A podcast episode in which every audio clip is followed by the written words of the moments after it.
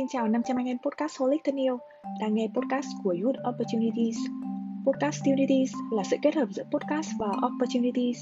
Đây là nơi mà mọi người có thể thoải mái trò chuyện, lắng nghe những chia sẻ và tâm sự có 102 đến từ các bạn du học sinh về các trải nghiệm du học, cơ hội đi ra nước ngoài và kinh nghiệm apply các học bổng quốc tế. Hôm nay chúng ta sẽ đến với một tập siêu đặc biệt trong các số đã phát sóng. Đó là tập dự thi đến từ các thành viên của nhóm 4. Và chủ đề hấp dẫn mà chúng mình muốn chia sẻ với các bạn hôm nay đó chính là du học qua chương trình trao đổi văn hóa. Hy vọng mọi người sẽ có những phút giây thoải mái và tận hưởng tập podcast ngày hôm nay. Trước hết thì mình xin giới thiệu, mình là Lan Hương và đây là lần đầu tiên mình xuất hiện trên Podcast Unities.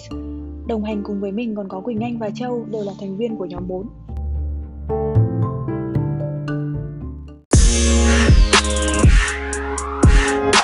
Các bạn có bao giờ thắc mắc thế nào là chương trình trao đổi văn hóa? Và nếu một bạn học sinh muốn tham gia chương trình trao đổi văn hóa thì cần đăng ký như thế nào? Ngoài ra, chương trình trao đổi văn hóa bao gồm những gì và các bạn học sinh phải chuẩn bị như thế nào? Đây là những câu hỏi mà tập podcast ngày hôm nay chúng ta sẽ cùng nhau thảo luận.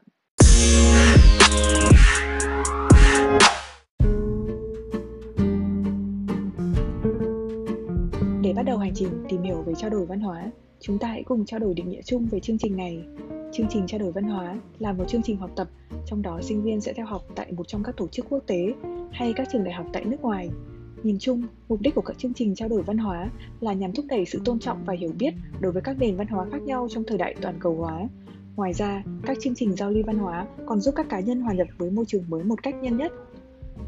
Có thể nói, hiện nay có rất nhiều chương trình trao đổi văn hóa. Tuy nhiên, tập podcast ngày hôm nay của chúng mình sẽ chia thành chương trình trao đổi văn hóa ngắn hạn và chương trình trao đổi văn hóa dài hạn. Thời gian của một chương trình trao đổi sinh viên ngắn hạn có thể từ 1 tuần đến 3 tháng. Các chương trình này thường được gọi là các chương trình hè, ví dụ như chương trình trao đổi hè ASEAN Summer University kéo dài 2 tuần do Quỹ Á Âu tổ chức, hay chương trình giao lưu thanh niên sinh viên Nhật Bản Đông Á Genesis. Còn các chương trình trao đổi sinh viên dài hạn thì thường kéo dài từ 6 đến 12 tháng.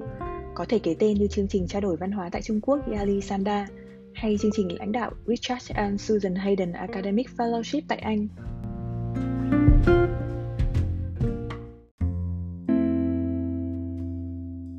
Và với chủ đề lần này, chúng mình đã mời một vị khách vô cùng đặc biệt, đó là bạn Kim Chi với biệt danh là Kim Chi Củ Cải, một người đã từng có trải nghiệm tham gia chương trình trao đổi văn hóa với những câu chuyện đầy thú vị. Chúng ta hãy cùng lắng nghe những chia sẻ từ Chi nhé. Đầu tiên thì rất là cảm ơn Chi đã tham gia chương trình trò chuyện ngày hôm nay. Trước khi chúng ta bắt đầu, Chi có thể giới thiệu sơ qua một chút về bản thân Chi cho các bạn thính giả của chương trình Podcast Unities được không? Chào Hương, chào các bạn thính giả của kênh Podcast Unity. Mình tên là Chi và hiện tại mình đang làm chuyên viên kinh doanh tại một công ty IT của Nhật ở Hà Nội. Mình rất vui được tham dự với tư cách là khách mời của buổi nói chuyện ngày hôm nay về chủ đề trao đổi văn hóa. Mình được biết là Chi đã từng tham gia chương trình trao đổi văn hóa tại nước ngoài. Vậy bạn có thể cho chúng mình biết thêm đó là quốc gia nào và cụ thể là thành phố và ngôi trường bạn theo học được không? Cảm ơn Hương. Mình đã từng có cơ hội đi trao đổi văn hóa tại một trường có tên là trường Đại học Kansai ở thành phố Osaka, Nhật Bản. Thì giới thiệu qua với mọi người một chút thì đây là một trường đại học tư thục có lịch sử khá là lâu đời, được thành lập từ thế kỷ 19 và là một trong 4 trường đại học tư thục tốt nhất ở vùng Kansai, tức là vùng phía Tây của Nhật. Lý do mà Chi đã chọn đất nước Nhật Bản làm điểm đến du học cũng như là chọn tham gia chương trình trao đổi văn hóa là gì? Nói về lý do chọn Nhật Bản để đi du học thì mình cũng muốn giới thiệu qua với mọi người một chút về bản thân mình. Là mình từng là sinh viên chuyên ngành ngôn ngữ Nhật của trường Đại học Ngoại ngữ Đại học Quốc gia Hà Nội. Hàng năm thì trường mình có rất là nhiều các cái chương trình trao đổi sinh viên với các trường đại học liên kết để sinh viên có cơ hội cọ sát với cả ngôn ngữ và văn hóa của đất nước có ngôn ngữ mà mình đang theo học. Và bản thân mình thì mình đã may mắn được chọn tham gia chương trình trao đổi văn hóa tại trường Đại học Kansai. Vậy Chi có thể cho mình biết thêm là Chi bắt đầu đi du học từ khi nào? Và chương trình trao đổi văn hóa của Chi là chương trình ngắn hạn hay là dài hạn? Cảm ơn Hương. Chương trình mà mình đã từng đi là chương trình trao đổi dài hạn trong vòng 1 năm. Và mình tham gia chương trình trao đổi này sau khi học hết năm 3 tại trường Đại học Ngoại ngữ Đại học Quốc gia Hà Nội. Một điều mà chắc các bạn thính giả cũng rất muốn biết đó là bạn đã biết đến chương trình này như thế nào? Và chi phí chương trình trao đổi văn hóa tại Nhật Bản là do bạn nhận được học bổng hay là tự túc tài chính? Cảm ơn Hương. Như mình vừa có chia sẻ trên thì trường đại học của mình hàng năm có rất là nhiều các chương trình trao đổi văn hóa với các trường đại học liên kết. để sinh viên có cơ hội tiếp cận văn hóa cũng như là trau dồi thêm các kỹ năng ngoại ngữ tại đất nước bản địa. Và cũng có nhiều các loại học bổng khác nhau dành cho sinh viên có thành tích học tập tốt. Có những chương trình thì sẽ có học bổng toàn phần này, hoặc là học bổng bán phần, hoặc là có những chương trình thì sẽ chỉ hỗ trợ học phí và sinh viên thì phải tự túc toàn bộ các chi phí sinh hoạt cũng như là đi lại. Và các học bổng này thì cũng có thể là đến từ nguồn chính phủ, hoặc là đến từ các cái tổ chức giáo dục, hoặc là cũng có thể đến từ các công ty tư nhân. Khi mà có một cái chương trình nào đó thì trường sẽ dựa trên kết quả học tập của sinh viên để lựa chọn người tham gia. Và bản thân mình thì mình đã may mắn được lựa chọn tham gia chương trình trao đổi văn hóa tại trường đại học Kansai với học bổng bán phần. Cụ thể là mình được chi trả toàn bộ học phí này, và mỗi tháng thì mình được nhận thêm khoảng một nửa tiền sinh hoạt phí, còn lại với các chi phí khác thì mình tự túc. Vậy chị có thể chia sẻ cụ thể về trải nghiệm của bạn trong suốt quá trình học tập và sinh sống tại Nhật Bản được không? Có thể nói cái khoảng thời gian học tại Nhật là khoảng thời gian đáng nhớ nhất trong quãng đời sinh viên của mình. Vì mình có những kỷ niệm vui, nhưng mà mình cũng có những kỷ niệm buồn, có cả những tiếc nuối nữa.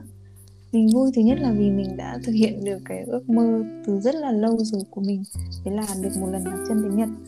Và rồi sau đấy mình lại được học tại một ngôi trường cũng có tiếng nữa, và cơ sở vật chất thì hiện đại, khuôn viên lại cực kỳ đẹp. Đấy là cái điểm đầu tiên mà mình cảm thấy rất là biết ơn. Điểm thứ hai là mình cũng đã có cơ hội được đi tham quan, khám phá nhiều nơi trên đất nước Nhật, cũng được làm quen này, gặp gỡ bạn bè đến từ nhiều nước, và đặc biệt là mình được trải nghiệm cái cuộc sống ở Nhật một cách chân thực nhất. Tuy nhiên thì mình cũng có những kỷ niệm buồn và cũng có những nuối tiếc khi mà mình cảm thấy là mình chưa thực sự cố gắng hết sức trong học tập, và cũng như là mình chưa tận dụng tốt cái khoảng thời gian quý báu này để trau dồi thêm cho bản thân. Nên bây giờ mình chỉ ước là có thể được quay lại cái quãng thời gian đó, vì mình nghĩ là nếu bây giờ quay lại thì mình sẽ có thể làm được tốt hơn. Mình chắc là trong thời gian trao đổi văn hóa tại Nhật, chị cũng có những cái kỷ niệm rất là đáng nhớ. Vậy chị có thể kể thêm cho chúng mình về kỷ niệm đó được không? Mình có rất là nhiều kỷ niệm, có cả vui lẫn buồn trong suốt một năm học tại Nhật. Trong đó có một cái kỷ niệm mà mình nhớ mãi đến tận bây giờ và mình muốn kể cho các bạn, đấy là cái chuyến du lịch lần đầu tiên đi lên Tokyo của mình. Mình có hẹn với cả một người bạn nữa là sẽ gặp nhau tại Tokyo, và sau đó cả hai sẽ cùng đi chơi, đi tham quan một số các cái địa điểm ở xung quanh Tokyo. Thì hồi sinh viên bọn mình cũng không có nhiều tiền, nên là bọn mình chọn đi xe buýt đêm từ Osaka lên Tokyo. Và cái thời điểm mà mình đi đấy là vào tháng 2, tức là vào giữa mùa đông ở Nhật. Và cái thời điểm đấy thì tuyết rơi rất là nhiều, nên là khi mà đi đến một cái tỉnh giáp với Tokyo rồi thì xe buýt của mình bị tắc đường, tắc khoảng vài cây số, và trong suốt khoảng mấy tiếng đồng hồ xe hầu như là không dịch chuyển được một chút nào cả. Và tài xế có nói với cả mọi người là mọi người có thể xuống đi bộ đến cái nhà ga gần nhất nếu mà không muốn đợi ở trên xe buýt nữa. Và sau đó thì chúng mình đã quyết định xuống xe mặc dù là không biết đường đi. Cái quãng đường mà đi từ xe buýt đến chỗ nhà ga thì khá là xa, và mình thì mình không biết đường nên là mình cũng chỉ đi theo những người ở trên xe buýt đó thôi. Tuy nhiên thì đi đến một đoạn thì mình bị mất dấu những người đó, và trong cái lúc mà đang lo sợ không biết là nên đi tiếp như thế nào, trong khi cái điện thoại của mình thì nó cũng gần hết pin rồi, thì đúng lúc đấy là mình gặp một cặp đôi người Nhật cũng đang đi từ Osaka đến Tokyo để đi du lịch, và hai người đó đã cho mình đi chung đến ga. Họ cũng rất là nhiệt tình chỉ cho mình đường đi đến cái chỗ hẹn với bạn. Và sau một vài lần đổi tàu thì mình cuối cùng cũng đã đến được Tokyo, đến được chỗ hẹn với bạn. Nhưng mà khi mà đến được chỗ hẹn với bạn rồi thì mình lại phát hiện ra là mình đặt khách sạn nhầm ngày. Và vậy là tối hôm đó bọn mình đã phải đến ở nhờ nhà một người quen để chờ trong lúc đặt được cái khách sạn khác. Đấy là cái chuyến đi mà dài và khổ sở nhất trong cuộc đời mình, thế nên là mình nhớ đến tận bây giờ. Sau cái chuyến đi nhớ đời đấy thì mình đã rút ra cho mình một cái bài học xương máu, đấy là mỗi một lần đi đâu đấy thì mình đều phải có một cái travel checklist, và mình sẽ check thật kỹ trước khi đi. Mình nghĩ đây đúng là một cái trải nghiệm chắc là không thể nào quên được đối với cả Chi và người bạn đồng hành của cùng chuyến đi đấy. Thông qua câu chuyện của Chi thì mình cũng có cảm nhận được một cái điều là người dân Nhật Bản thì họ rất là nhiệt tình và hiếu khách, phải không Chi? Một câu hỏi khác vô cùng quan trọng đó là chương trình học tập ở Nhật Bản. Chắc hẳn các bạn thính giả của kênh cũng có chung thắc mắc với mình, đó là liệu chương trình học ở Nhật thì có khác biệt gì so với ở Việt Nam không? Ví dụ như là việc đăng ký tín chỉ này, số tiết học hay là nội dung bài giảng. Chị có thể chia sẻ thêm về khía cạnh này được không? Chương trình học trao đổi ở Nhật thì cũng theo hình thức tín chỉ như ở Việt Nam. Tuy nhiên thì có những môn mà bọn mình sẽ cần phải tự đăng ký và cũng có những cái môn không cần đăng ký. Trong cái học kỳ đầu ấy, thì chủ yếu là bọn mình học theo sự sắp xếp của nhà trường. Nhà trường có thiết kế riêng một chương trình dành cho sinh viên trao đổi như bọn mình, tập trung chủ yếu vào cái kỹ năng tiếng này và giới thiệu văn hóa Nhật. Sinh viên của bọn mình thì đến từ nhiều nước khác nhau với trình độ tiếng Nhật cũng khác nhau. Thế nên là ban đầu chúng mình được cho là một bài kiểm tra đầu vào để phân lớp theo từng cái level. Sang đến học kỳ 2 thì bọn mình được tự đăng ký một số môn học đại cương, học chung với các bạn sinh viên người Nhật. Và số lượng môn học bọn mình có thể đăng ký thì nó cũng bị giới hạn. Và bọn mình tự lựa chọn những cái môn nào mà mình cảm thấy hứng thú và thấy phù hợp để học. Mình thấy đây là cái điểm thú vị nhất của cái chương trình trao đổi này, bởi vì bọn mình được trải nghiệm cái việc học tập như một sinh viên Nhật bình thường. Ngoài các giờ học trên lớp thì Chi có tham gia các hoạt động ngoại khóa nào trong thời gian du học một năm tại Nhật không? Trong một năm học tại Nhật thì mình cũng đã tham gia khá nhiều các hoạt động ngoại khóa của trường, của ký túc xá, cũng như là của Hội Sinh viên Việt Nam tại thành phố Osaka. Ở trường thì trường tổ chức rất là nhiều các hoạt động ngoại khóa cho sinh viên để sinh viên có cơ hội giao lưu cũng như là trải nghiệm văn hóa Nhật.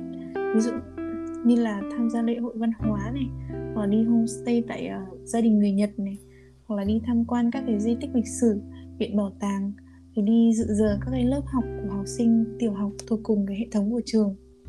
Còn ở ký túc xá thì trong một năm ở Nhật thì mình ở tại ký túc xá sinh viên quốc tế của trường. Các bạn sinh viên người Nhật sống cùng với mục đích là để hỗ trợ cho bọn mình, và các bạn ấy thường tổ chức các cái buổi giao lưu hoặc là các cái party vào các cái dịp đặc biệt như là Halloween hoặc là Giáng sinh hay là năm mới. Ngoài ra thì mình cũng có tham gia một số các hoạt động của Hội Sinh viên Việt Nam tại Osaka, như là tham gia vào công tác hậu cần cho các cái diễn đàn về học thuật do hội tổ chức này, hoặc là tham gia các cái buổi tham quan dã ngoại cùng với cả mọi người trong hội. Chắc hẳn là các thính giả cũng như mình cũng rất muốn biết thêm về một vấn đề khác, đó chính là vấn đề làm thêm tại Nhật Bản. Không biết là Chi có công việc làm thêm nào tại Nhật, và nếu mà có thì Chi có thể kể thêm về công việc làm thêm của bạn được không? Làm thêm là một cái trải nghiệm khá là thú vị. Mình cũng đã từng đi làm thêm tại Nhật, và công việc mình làm là trợ lý cho một trường Nhật ngữ tại thành phố Osaka. Mình làm khoảng 2-3 buổi chiều một tuần thôi, và làm công việc này trong vòng 6 tháng. Nhiệm vụ chính của mình là điều tra nhân thân này, khả năng tài chính cũng như là mục đích học tập của các bạn học sinh mà mong muốn qua Nhật du học, và hỗ trợ các bạn học sinh trong quá trình học tập tại trường nữa. Công việc của mình làm thì nó hơi khác một chút so với công việc làm thêm mà đa phần các bạn sinh viên Việt Nam hay làm tại Nhật. Thường thì mọi người hay làm các cái công việc trong quán ăn này, xưởng chế biến đồ ăn hay là đi giao báo. Thì đây đều là những công việc mà nó khá là năng động và có cơ hội được tiếp xúc với nhiều người. Và khi làm công việc này thì các bạn cũng có thể cải thiện cái kỹ năng giao tiếp hoặc là kỹ năng xử lý tình huống. Còn đối với công việc của mình thì cái môi trường làm việc của mình nó hơi cứng nhắc hơn một chút. Mình chủ yếu làm việc với máy tính và điện thoại. Tuy nhiên thì mình thấy là cái công việc này nó cũng cho mình cái cơ hội rèn luyện một số kỹ năng, như là kỹ năng điều tra, tìm kiếm thông tin này, rồi kỹ năng trả lời qua điện thoại, hoặc là cho mình trải nghiệm cái môi trường công sở tại Nhật. Cảm ơn Chi rất nhiều với những lời chia sẻ chân thật và đầy thú vị vừa rồi. Mình tin chắc rằng những trải nghiệm của bạn đã truyền cảm hứng và cung cấp nhiều thông tin bổ ích cho các bạn thính giả. Để kết thúc phần phỏng vấn ngày hôm nay, Chi có thể đưa ra một vài lời khuyên nào dành cho các bạn trẻ có dự định apply và sẽ tham gia chương trình trao đổi văn hóa hay không? Cảm ơn Hương. Về bản thân mình ấy, thì mình tự thấy mình chưa phải là một sinh viên kiểu mẫu. Tuy nhiên, nếu mà được đưa ra lời khuyên cho các bạn trẻ và đang có dự định tham gia chương trình trao đổi, thì từ cái kinh nghiệm của bản thân mình thì mình muốn có một vài lời khuyên cho các bạn như sau. Thứ nhất là các bạn nên trau dồi cho mình cái kỹ năng ngoại ngữ thật là tốt, cả cái ngôn ngữ của đất nước mà mình sẽ tới cũng như là tiếng Anh. Bởi vì cái môi trường mà các bạn sẽ học ấy, là cái môi trường quốc tế, và khi mà các bạn có khả năng ngoại ngữ tốt ấy, thì các bạn sẽ tự tin giao tiếp, giao lưu với cả mọi người xung quanh, và việc tiếp thu bài giảng ở trên lớp của các bạn nó cũng sẽ nhanh hơn. Cái thứ hai là mình nghĩ các bạn nên cân bằng giữa việc học tập, tham gia các hoạt động ngoại khóa hoặc là tham quan khám phá với việc làm thêm. Bởi vì là có thể là mỗi nước sẽ có cái quy định khác nhau về việc làm thêm. Còn tại Nhật Bản ấy, thì sinh viên trao đổi vẫn được phép đi làm thêm, tuy nhiên là nó có giới hạn là khoảng 28 giờ một tuần. Thực ra thì về bản thân mình thấy là làm thêm là cái cơ hội rất là tốt để các bạn vừa có thêm thu nhập, vừa có cơ hội trải nghiệm cuộc sống bản địa nó một cách chân thực hơn. Tuy nhiên thì mình lại biết là có những bạn tập trung quá vào cái việc làm thêm kiếm tiền mà bỏ lỡ mất cơ hội tham gia các cái hoạt động ngoại khóa của trường này, cũng như là không có thời gian cho việc học tập, tham quan, khám phá. Và mình nghĩ là chúng mình chỉ có khoảng nửa năm cho đến một năm để vừa học tập vừa khám phá đất nước, con người bản địa thôi. Thế nên là mình nên tận dụng cái khoảng thời gian này để mình trau dồi thêm cho bản thân. Còn nếu không thì về sau các bạn sẽ cảm thấy rất là hối tiếc. Khép lại buổi nói chuyện ngày hôm nay, mong Chi có thể gửi tới các bạn thính giả của Podcast Unities một vài lời cuối. Mình hy vọng là sau cái chia sẻ của mình ngày hôm nay thì mọi người đã có một cái nhìn chân thực hơn về cuộc sống của một sinh viên trao đổi, cũng như là có thêm cho mình những cái thông tin tham khảo để xây dựng kế hoạch riêng cho bản thân. Và cuối cùng là mình xin chúc tất cả các thính giả của Podcast Unity mình cùng nhau bình an vượt qua mùa dịch này, và hy vọng là sẽ có cơ hội gặp lại mọi người trong một podcast khác. Một lần nữa xin cảm ơn những chia sẻ chân thực của Chi về những trải nghiệm trao đổi văn hóa tại Nhật. Chúc bạn sẽ đạt được nhiều thành công hơn nữa trong công việc, và rất mong có thể gặp lại Chi ở những buổi podcast trong tương lai. Cảm ơn Hương, cảm ơn kênh Podcast Unity. Vậy là đã qua 2/3 thời lượng của podcast ngày hôm nay. Sau hành trình tìm hiểu trao đổi văn hóa là gì, cũng như là nghe những chia sẻ rất chân thật và thú vị của khách mời về khoảng thời gian học tập và sinh sống ở xứ sở Hoa Anh Đào, chắc hẳn các bạn thính giả quan tâm tới du học dưới hình thức trao đổi văn hóa cũng đang rất băn khoăn. Vậy làm thế nào để mình luôn được cập nhật thông tin về các chương trình trao đổi văn hóa, cũng như là để có sự chuẩn bị tốt nhất? Để trả lời cho câu hỏi đó, phần cuối của podcast ngày hôm nay, chúng mình sẽ cung cấp cho những chiến binh săn học bổng một vài nguồn tìm kiếm chương trình trao đổi văn hóa ngắn hạn. Đầu tiên, nếu bạn đang là sinh viên của trường đại học nào đó, không khó để có thể tiếp cận với các chương trình trao đổi qua cổng thông tin của nhà trường. Và phòng hợp tác quốc tế cũng sẽ là nơi cập nhật thường xuyên mọi thông tin về các chương trình trao đổi với các trường đại học liên kết ở nước ngoài, cũng như là các học bổng chính phủ ngắn hạn. Ngoài ra, cũng có vô vàn cơ hội dành cho đủ mọi lứa tuổi thông qua việc tận dụng mạng xã hội một cách thông minh. Trong thời đại bùng nổ của công nghệ thông tin, nơi mọi người có thể kết nối với nhau qua Internet, thì mạng xã hội là công cụ đắc lực và phù hợp để các bạn có thể tiếp cận thông tin về các chương trình một cách nhanh chóng, thuận tiện, chỉ với một nút follow và chọn chế độ See First. Có thể kể tên một vài trang mà chúng mình nghĩ là sẽ có ích trong việc tìm kiếm thông tin như Youth Opportunities, cơ hội đi ra thế giới dành cho người trẻ, Opportunity Desk, hoặc là cộng đồng săn học bổng Scholarship EZ. Đây đều là những trang cung cấp thông tin về các loại học bổng, chương trình trao đổi ngắn hạn, cũng như là cơ hội thực tập quốc tế. Mình nghĩ là Ybox cũng là một cái tên rất là quen thuộc với các bạn trẻ. Tuy nhiên là do có nhiều thông tin, nên việc tìm kiếm những chương trình trao đổi trên Ybox sẽ cần đầu tư rất là nhiều thời gian. Ngoài ra thì YSLE, viết tắt của Young Southeast Asian Leaders Initiative, nơi những nhà lãnh đạo trẻ Đông Nam Á có thể cập nhật thông tin về một trong những chương trình trao đổi ngắn hạn hấp dẫn nhất. Đồng thời, các bạn cũng có thể theo dõi fanpage của các đại sứ quán và lãnh sự quán như US Embassy in Hà Nội, UK in Việt Nam, Australia in Việt Nam để có thể cập nhật thông tin về các chương trình tại những đất nước này sớm nhất. Bên cạnh đó, những mối quan hệ xã hội cũng là một nguồn thông tin để bạn biết thêm về các chương trình trao đổi.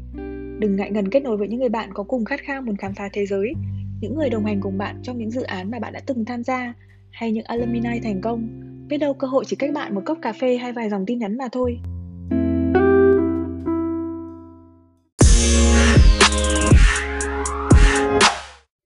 Đây cũng chính là những chia sẻ cuối cùng của team 4 trong số podcast lần này về chủ đề trao đổi văn hóa. Chúng mình hy vọng đã đem đến cho các bạn thính giả của kênh một trải nghiệm thật thú vị, cũng như cung cấp cho các bạn thông tin hữu ích để bỏ túi hành trang du học. Nếu các bạn yêu thích nội dung của kênh Podcast Unities thì còn chần chờ gì nữa mà không subscribe kênh và cùng đón chờ những số podcast sau để tìm hiểu nhiều điều hay ho hơn về du học nhé.